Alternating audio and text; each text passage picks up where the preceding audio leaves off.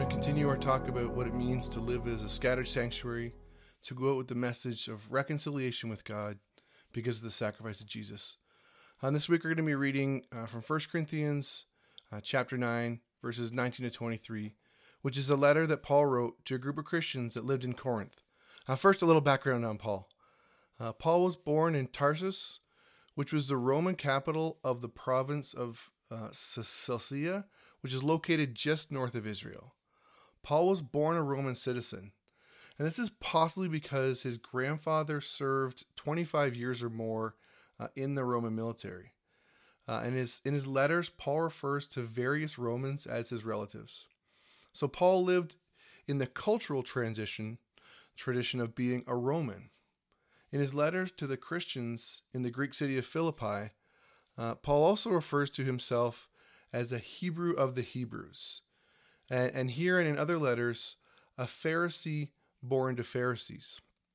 So Paul lived in the religious tradition of a Jew. Now we know that Paul's cultural and religious backgrounds. Uh, let's let's read a little bit about what what Paul has to say to us in 1 Corinthians chapter 9, started at verse 19. Let's read together. Here's what it says. It says, Though I am free and belong to no one, I have made myself a slave to everyone, to win as many as possible. To the Jews, I become like a Jew to win the Jews. To those under the law, I became like one under the law, though I myself am not under the law, so as to win those under the law. To those not having the law, I became like one not having the law, though I am not free from God's law, but am under Christ's law, so as to win those not having the law. To the weak I became weak, to win the weak. I have become all things to all people, so that by all possible means I might save some. I do this all for the sake of the gospel, that I may share in its blessings. Now, I was really struggling uh, with what Paul was getting at uh, until uh, God led me to this really good book uh, by, by D.A. Carson. Uh, it's called The Cross and Christian Ministry. Uh, and it really talks at length about these verses. And one thing that was really important for me to hear is D.A. says that Paul doesn't lead with his religious or cultural background. and the reason for that is because they'd be a barrier to those that that don't share the same religious uh, or, or cultural history that, that Paul may have. Uh, I, I, know in my life I have a, a very uniform, uh, what I would what I would consider to be uh, a cultural background. Uh, I'm a pretty big genealogy nerd, uh, and I've done some research on close to 2,000 of my ancestors, uh, and they can all pretty well be traced back to Western Europe and the various areas around there. and for the most part, all of them have had made their way to North America, some as early as two boats after the Mayflower. And so my learned cultural tradition tells me uh, that, that those I interact with uh, tend to be those with a, with a uniform cultural background to mine. Uh, and so often I've come to realize the, the music I listen to, the movies I watch, the friends I hang out with, all that stuff tends to reflect my cultural background. Uh, a harder thing for me to wrestle through and, and to, to admit uh, is that I have a, a, a very uniform uh, religious background as well. So when I went through the similar genealogy uh, on these ancestors, uh, it just had all kinds of, of uh, pastors and elders and missionaries, but sort of uniformly they were they all came from some kind of of Protestant background, uh, whatever that was. And, and I, I, knew that because right on the census data, it tells me uh, what what background they had, whether it was you know Methodist or Baptist or Lutheran or whatever it was, uh, all pretty well in the same camps. Uh, and so, uh, by the same token, my learned religious tradition uh, sort of tells me uh, that that who who makes up my church, my church family, often becomes a collection of, of people that have a fairly similar religious background as me.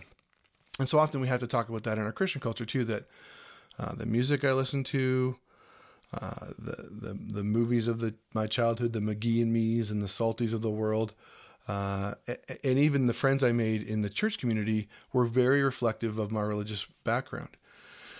And so much of this has, come to light uh, over over a summer. I think that we've all had to take some hard looks at, at how we the lens we look through our world, the the culture we look through it. Uh, and so uh, experience I had, I work at Ambrose University, and so what we did was was every member uh, of the staff and faculty, uh, we basically spent a day uh, going through a, an assessment of of our cultural and religious background, and how that shapes how we look at the world.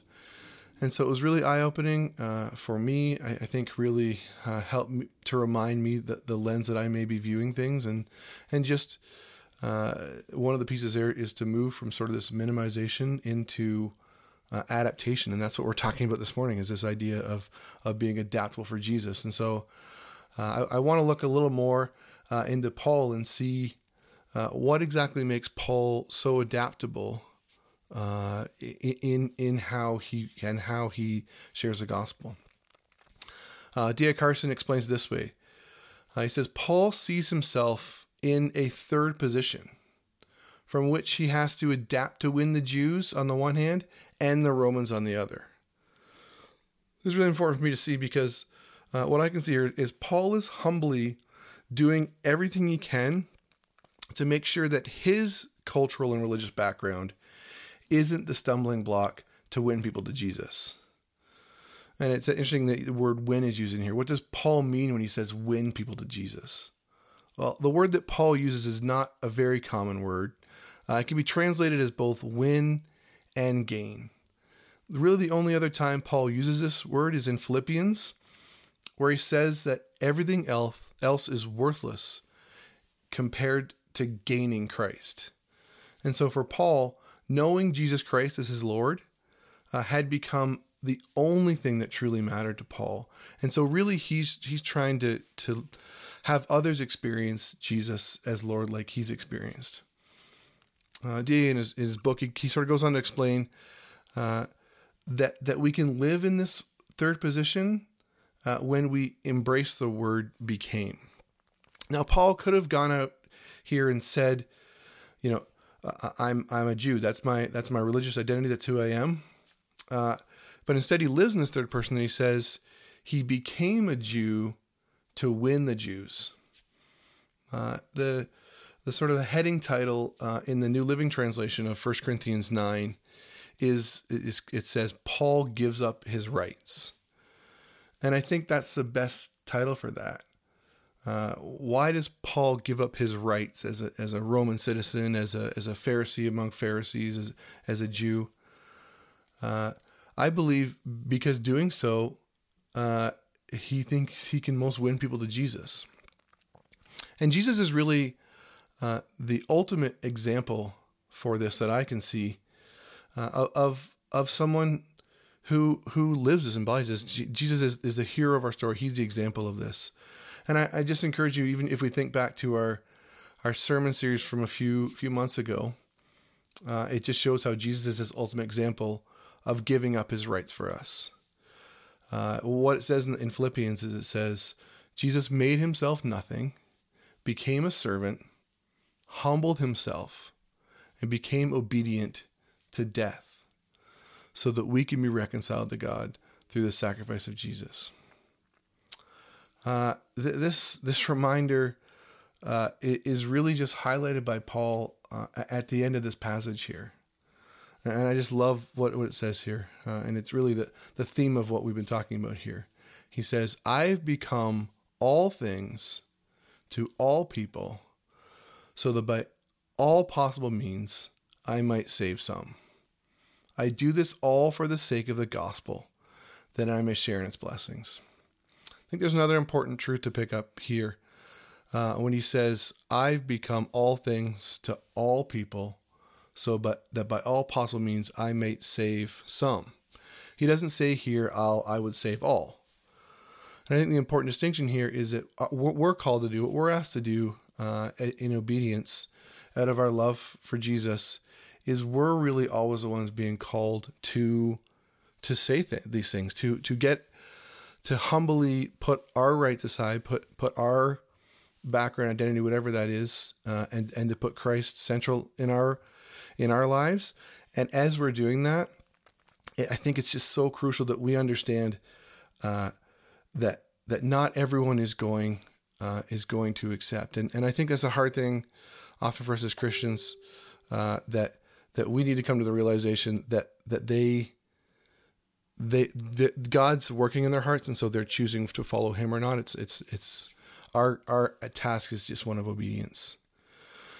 So I really believe that that we need to do everything that we can uh, to humble ourselves, uh, seek to build bridges with people uh, that that we may we may haven't built a bridge before uh, because maybe some cultural or some some religious background, uh, and then that will give us an opportunity to share the life changing truth of the gospel with them, uh, and truly by putting them first, we give them more of an opportunity to be open to the gospel because we want them to be saved. We do this so that we can share in the blessing of the life changing gospel of Jesus Christ. Let's pray. God, I just thank you for your word. Uh, God, this is challenging. This is a, a challenging passage because God, it uh, it speaks at often the heart of who we think our identity is, whether that's religious or cultural or what that is. And God, I pray for each one of us that even today we would, uh, just like you did, Jesus, we would uh, in humility, uh, just cast uh, our own agenda or perspectives or whatever to the side, God, and, and, and that we would just focus on you, that we would uh, would just humbly seek to be that. And God, I thank you for just for our our community, for for those that are just watching where, wherever and whenever that may be. God, that uh, your word, uh, your word would be impacting them, and your word would be changing lives. And we give you all the glory for what you're going to do. We just pray things in your name. Amen. Thanks.